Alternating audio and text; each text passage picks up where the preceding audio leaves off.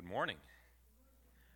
So, uh, we had a lot of activity going on at the church this weekend. There we go. At the church this weekend. Uh, some of you may know that on Friday night there was a teen clue party, uh, which involved a lot of members of our congregation showing up dressed as uh, various colorful characters. Uh, we had Miss Plum and uh, or Professor Plum.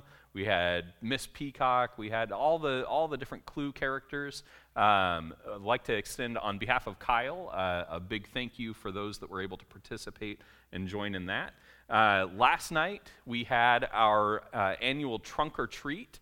Uh, we had a lot of members of our community show up and participate in that. Uh, a lot of individuals in the congregation that ended up decorating trunks. Uh, I've got some slides that show the various trunks that were decorated, and I think those will cycle, but I think I set them to like 15 seconds, which I'm now realizing is too long for the time I've dedicated to this. Um, so, yeah, oohs and ahs, all oohs and ahs. Uh, we had a chili cook off following that, and uh, we had a lot of community members stick around. It was great to end up seeing at so many tables a mix of people that just came to be a part of the trunk or treat and members of our congregation engaged in conversation and fellowship with one another. Uh, there have been competitions linked to, uh, linked to this weekend. Last night, uh, during the chili cook off, we had seven chilies that were entered. Uh, I'm going to tell you the, the runner up was last year's champion, Becky Brenner. Uh, Becky put out a really good chili this year, uh, but I have to tell you, we had a, a two way tie for first place. Uh, and I, I want to I wanna give props to April Hammer, who uh, was very stiff competition. Uh, April and I tied for first, and I think she deserved the golden ladle this year. So we also had a competition going on for the best decorated trunk. Uh, you get to see some of them up here. Um, I realize now that because I'm telling you I tied for first in the chili cook-off, this is going to end up sounding like nepotism that the Dunnings just you know s- swept the the court. But uh, Emma ended up winning the best decorated trunk. I had nothing to do with it. Lorinda didn't decorate. Emma ended up uh, getting best decorated trunk, and uh, she's not here to receive the reward this morning. She's doing children's program stuff. But we had a lot of really fantastic trunks that were decorated, a lot of effort that was put into it, and mo- most importantly, we had the opportunity to bless and encourage our community uh, in a way that I think was very well received. Um, I want to tell you that there are a lot of other things that are coming up in the next several weeks uh, that, that you should be looking at your church calendar for ways to be involved, opportunities to serve, opportunities to be in fellowship with others. Um, and as we get closer to Christmas time, we're going to see a lot more activity that we can be involved in. Uh, and I just want to invite you, you know, come and be involved in the activities of the church. Uh, if nothing else, it gives you the opportunity to engage one another in fellowship and relationship. Uh, but it also gives you the opportunity to engage our community in relationship toward uh, ministry of the kingdom. And so, uh, all of that said, we'll let those cycle up there for a few more minutes.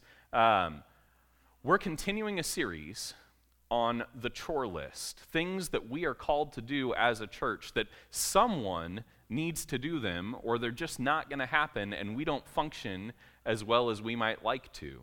Uh, and so this morning we're, we're kind of moving forward. I'm going to skip through these only because I need to get to my slides. 15 seconds was way too long. Okay, there we go. Uh, we are talking about mentoring. Mentoring is one of those things that, like, when you open the Bible, you don't read the word mentor. All right, I'm, I'm going to be completely honest with you this morning. As someone who uh, gets kind of nerdy about biblical words, uh, I, I, you know, really tried to find a specific word that might be mentor, and, and it's just not there. But the concept of mentoring is very much present in Scripture. At the end of last week's sermon, you remember we were talking about small groups and the importance of the, importance of the church that meets in your home. I mentioned that Jesus took 12 men and created a small group out of them, that he'd, he'd go and he'd preach to thousands of people, hundreds of people, and then he'd, he'd retreat into this group of 12. We, we largely call them the apostles, but uh, the Gospels tend to call them the 12. And it just recognizes that there was a unique relationship between Jesus and these men. And Jesus spent a lot of time with them, instructing them, teaching them. After his resurrection, he spent special and specific time with these individuals to encourage them towards the work of the church. In many ways, they ended up going and modeling to others what it meant to do kingdom work. And so when you witness the apostles throughout the book of Acts doing the things that Jesus has called them to do, you're witnessing the result of Jesus mentoring these men teaching them how to teach, showing them how to cast out demons and raise the dead and, and heal people who are sick, but more importantly, how to share with them the good news of salvation that he had brought into the world. Mentoring is a, a key part of the ministry of Jesus, and it doesn't just stop the moment that Jesus ascends to heaven. Jesus hands that ministry over to others, right? And they hand it over to still more individuals. Uh, when we read the story of Paul in the book of Acts, what we end up seeing often is that he's got two types of people, people that travel with him. He's got his peers, individuals like Barnabas or, or maybe Luke or Mark, uh, people who are there to witness, to write down, to do the work alongside him. But then you also have individuals that we see traveling with Paul that Paul would probably call his, his protege, or he calls them his child in the faith. And we have individuals like Timothy and Titus that Paul writes letters to specifically so that they might be able to grow in their service to the church. And if you sit down and you read these letters, they're, they're very affectionate, very warm, very thoughtful. They know the individual well enough to refer to them in ways that make sense to that individual. You read 1st and 2nd Timothy, and, and you're going to find that Paul genuinely has a deep relationship with him. He knows, he knows the words to use, the way to speak to him. He writes differently to Timothy than he does to the church in Corinth or the church in Ephesus or, or the, the Thessalonian church. Paul writes to the individual when he writes 1st and 2nd Timothy. Paul writes to the individual when he writes the book of Titus. When Paul writes the book of Philemon, he has a specific group of people in mind and he writes to them specifically. And the virtue of having a mentoring relationship with some of these individuals is that Paul knows them well enough to instruct them in the specific things that they need. He knows their story, he knows their struggles, he knows their strengths. And by knowing those things, he's able to address them in ways that make them better servants in the church.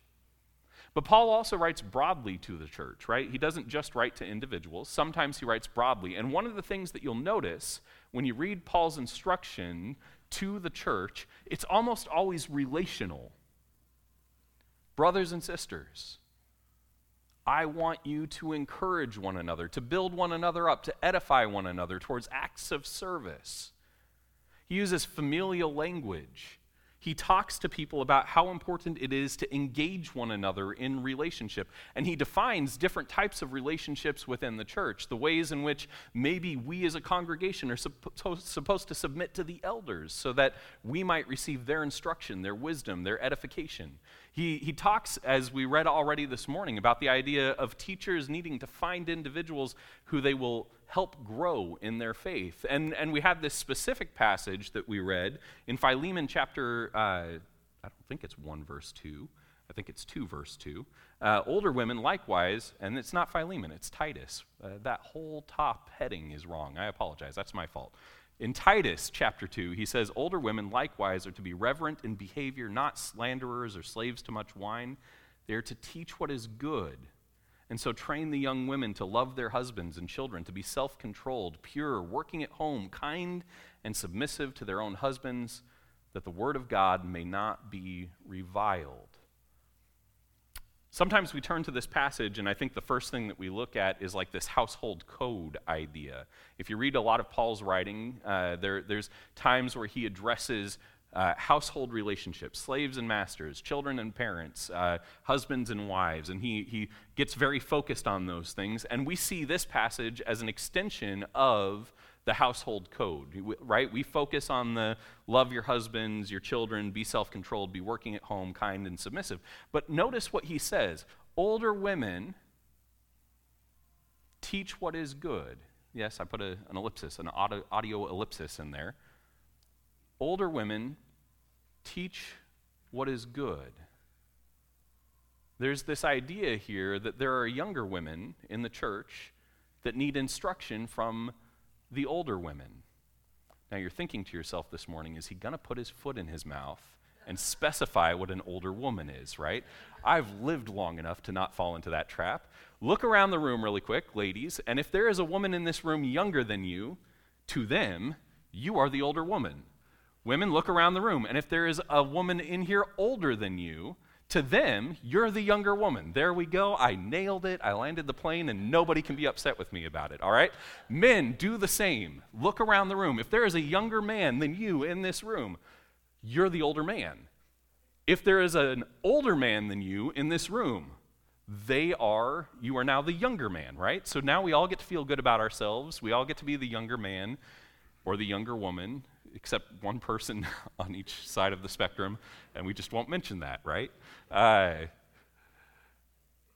everyone in this room has someone that they could be mentoring or mentored by.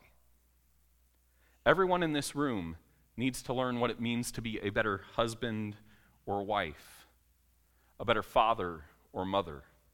Everyone in this room needs to understand better what it means to uh, love your neighbor well, what it means to honor God in your home and in your public life. There is not a person in this room who could not stand uh, at least a little mentoring.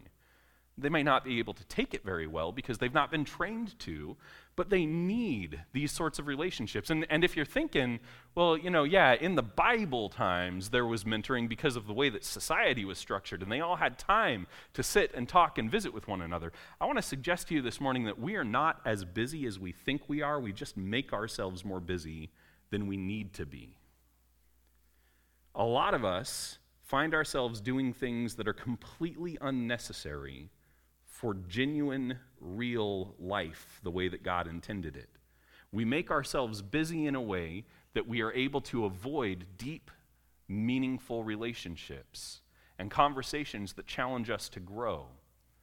A lot of times we, we find ways to pile additional stuff on our plate, things that maybe didn't even exist 10, 20, 30 years ago. There are a lot of activities that we engage in on a regular basis that the first century church never had to worry about. And I want to be honest with you, we're busy now not because we have to be busy, busy, but because I think we're a little bit afraid of what it means not to be busy.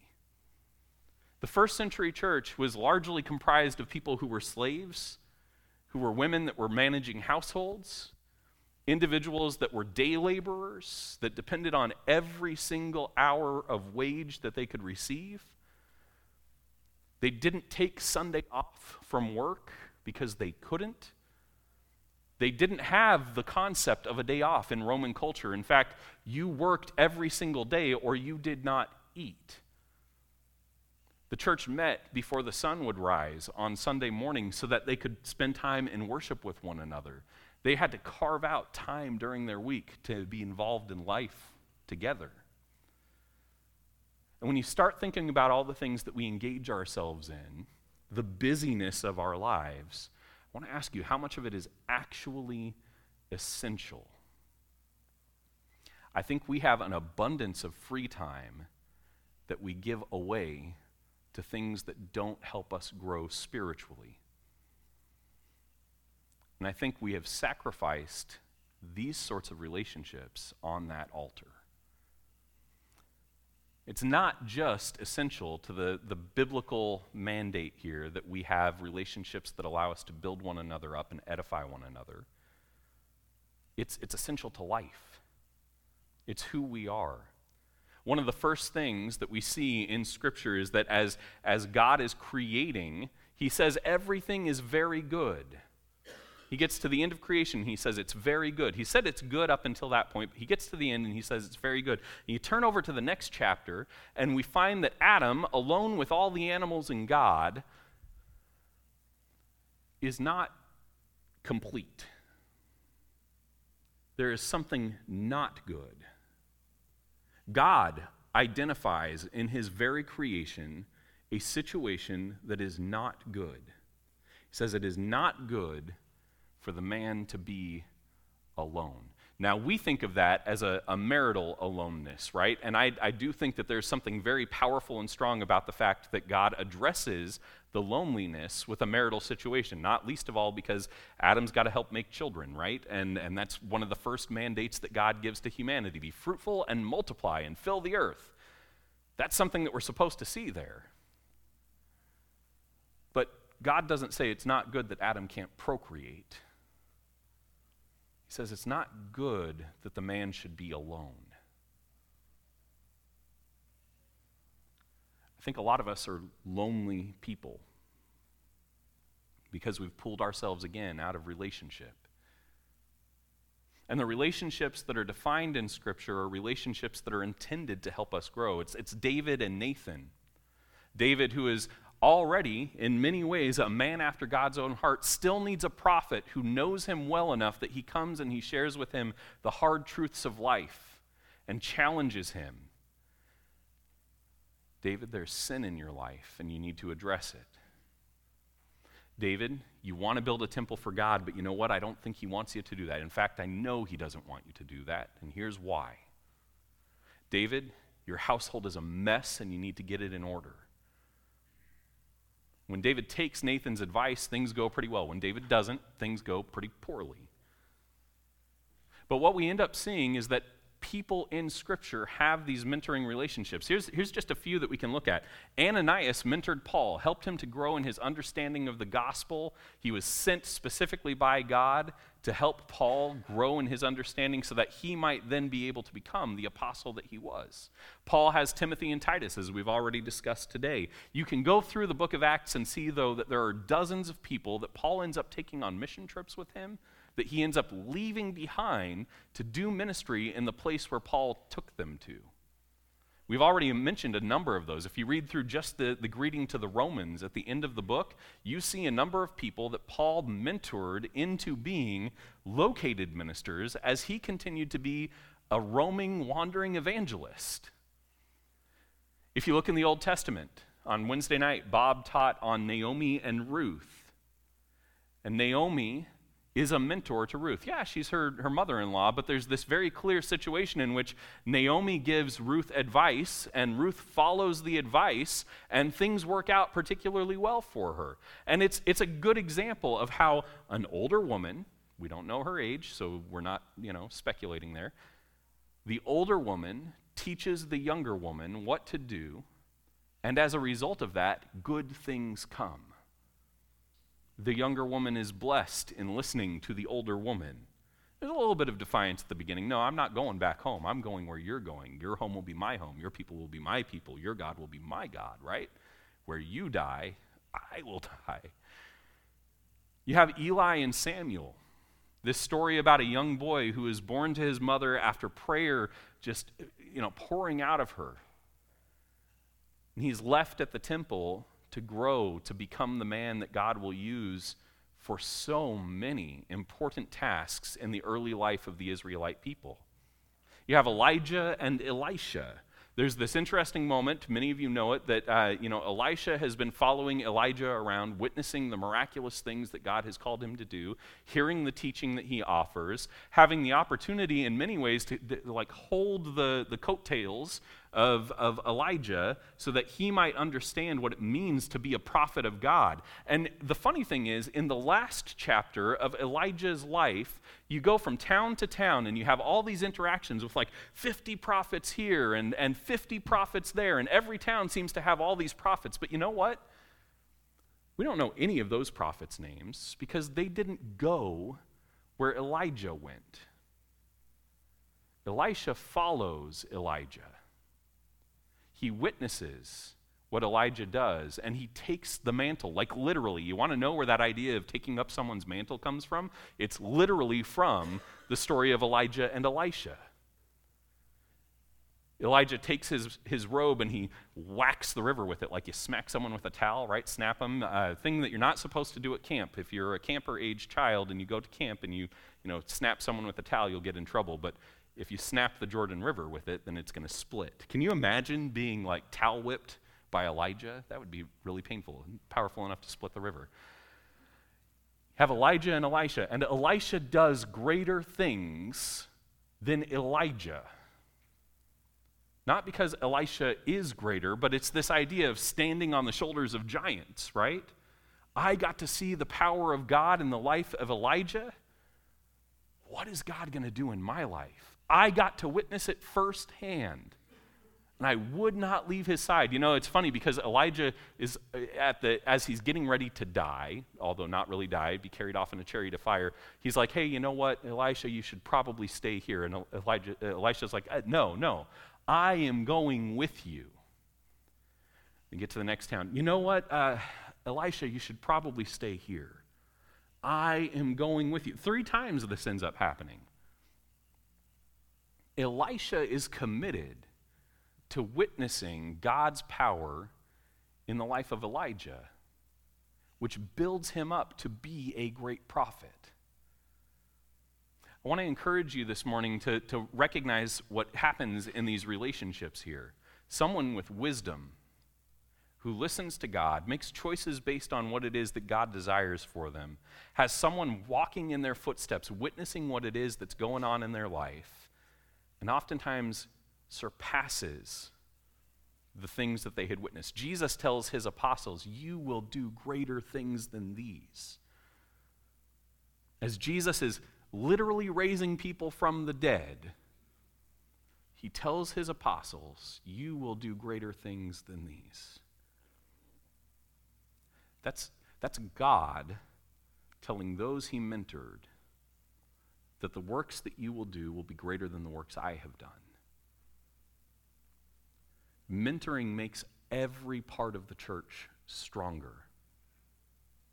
If you have a great elder in your church who invites younger men alongside him to witness him in his eldering, his shepherding, his pastoring, how much greater is that man going to be as an elder when his time comes? This morning, I'm making the great mistake of teaching on mentoring, and I don't have a younger man up here preaching alongside me, right? Where I get to step back and let him take over for a moment or two and share about how important mentoring is to him. Every one of us that has a ministry in the church should have someone that walks alongside us, that witnesses what we do, how we do it, so that they might be the next to do it themselves and to do it better than we ever could. I want to encourage you this morning to think about the story of Mordecai and Esther. Sometimes mentoring relationships cross the gender line, right? Mordecai has the opportunity to continually remind Esther how important it is for her to trust in God, that she has been prepared for such a time as this to speak into her life the truth of what God will do with and through her. Think of the great that comes from Esther's faithfulness to the position that God has put her in. We all need mentors. We all need someone who is older than us and wiser than us to speak the truth of God into our lives and allow us to witness the ways in which they serve. And we all need someone younger than us watching us to keep us accountable to the acts that we've been called to. You know, it's a, it's a lot easier, maybe not a lot easier, it is a lot more convicting to do the work of God with eyes on you. It's really hard to become lazy about the things that God is asking you to do when you know you are responsible for someone else coming to a better understanding of how God has called you and maybe called them. If you're not serving in the church, it might be because you feel like no one's watching. I want to encourage you with, with this one idea of a model of mentoring. Okay? Uh, um, it's not perfect. There are a dozen other ways that you could think of mentoring, but I've heard this one repeated often enough and it sticks in my mind well enough that maybe it will at least get you started down the road of mentoring. So, you want to be a mentor. The first thing that you need to do is you need to keep this in mind I do, you watch. I do, you help. You do, I help. You do, I watch. This is how we teach children most of the time, right? When, we're, when they're really little, we sit alongside them and we help them clean their room, or maybe we do the cleaning ourselves because they're a little too small to really like even reach into the toy box or whatever.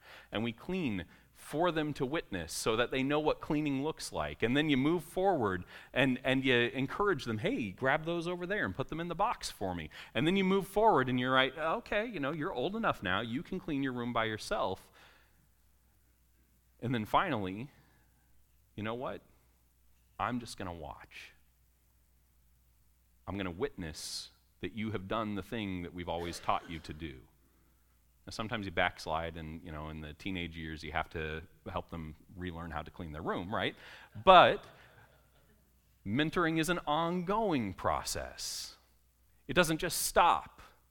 There is, there is a benefit to saying, you know what, I was there when you started this, and I see the ways in which you're backsliding a little bit. Let's move you forward again. I'm going to tell you this morning that I think there are probably a lot of people in this room right now that are struggling to think of who has mentored them. But there's also probably an equal number of people in here that can immediately say, This is the person that taught me what it means to serve in the church. And we don't talk about those mentors as often as we probably should. And so I want to encourage you ask the people around you who was your mentor in the faith? What did you learn from them? How are you taking the lessons that they taught you and passing them on to someone else? And if you can't identify a mentor that you've had in your life or that you currently have, because again, all of you have someone older than you except one person in this room, maybe it's time to ask someone to be your mentor. Or maybe it's time for you to identify who you are going to mentor. Paul doesn't exclude anyone from this task. Nobody gets off the hook, right? You don't get to say, you know, I put in my time mentoring other people. No, no. If you put in your time, that means that you have even more experience than you did before. And how much more powerful is that experience now than it was 10 years ago when you put down the mantle of being a mentor? Take the mantle back up because you know what? Elijah didn't put the mantle down until he was off the face of the earth. Every one of us has a responsibility to the people who are coming up behind us in the church to nurture and love and care for and encourage and teach. There was another event that happened this weekend, yesterday, in the morning. Uh, April Hammer, along with several others, has been uh, putting on a, a uh, ladies' Bible class, Bible study, mentoring opportunity. Yesterday they made apple pies, and I know because when I picked Lorinda up, I could smell the apple pie in my car, and it smelled delicious, and we're going to have it this afternoon, and I'm pretty excited about the pie. Time spent with people who are younger than you is almost always a mentoring opportunity. It's an opportunity to witness what they, what they know about themselves, what they probably don't know about themselves, in ways that you can encourage them to grow and become more the person that God wants them to be. Show up to things like that. When you see something in the bulletin that says, this is an opportunity to interact with people who are younger than you, don't say, you know what, I already put in my time. Say, this is an opportunity for me to be a mentor, to pass the mantle to encourage someone to stand on the shoulders of the church that has come before them so that the church might be stronger tomorrow than it is today. Let's pray. Our Father in heaven, you have made the church of many people, a body of many parts. Every one of us has our own function, our own opportunities to serve. We all have our own life experience and wisdom and uh, observations. We have failures that we've learned from, and we've had great successes that helped us uh, to become who you want us to be. And Father, it would be a crying shame if we didn't pass the wisdom that you've given to us on to the next generation. Help us to engage in deep and meaningful relationships. Help us to set aside the things that are distractions to the reality of life, that we should not be alone, but we should find companionship in this world. People to walk alongside us to help us in our work, people for us to encourage that they might grow in you. Father, I pray this morning that you would help us to identify people that we need to be mentoring and people we would want to be mentored by, and then be bold enough to approach them to ask them to mentor us or to ask to mentor them. Father, I pray this morning that you would help each one of us to recognize those who have served as our mentors in the past. And Father, if, they, if, if we've been failed by not being mentored, I pray that you would help us to identify the way that that can change today, to break a chain of a lack of mentoring. Father, we thank you for Jesus, who is the ultimate mentor, who we can look to and see as the author and perfecter of our faith, that if we walk in the footsteps that he walked in, we might be more like you desire for us to be. I pray this morning that you would work in the hearts and minds of the older people in this church, whoever they may be, that they might identify those to mentor, and the younger people that they might be willing to ask to be mentored. It's all this that we pray in Jesus' name. Amen. If you have need of the church this morning, if we can bless you, if we can pray for you, if we can walk alongside you, if you want to be baptized, I'm going to be at the back of the auditorium and I would be happy to visit with you. Uh, we have elders here who would pray with you. We have some ladies here who would do the same. If you have any need of the church, you can meet me at the back of the auditorium as we stand and sing.